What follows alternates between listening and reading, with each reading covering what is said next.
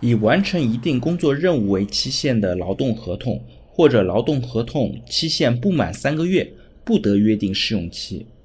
那这一项呢，其实对于不得约定试用期的情形做了一个比较明确的规定。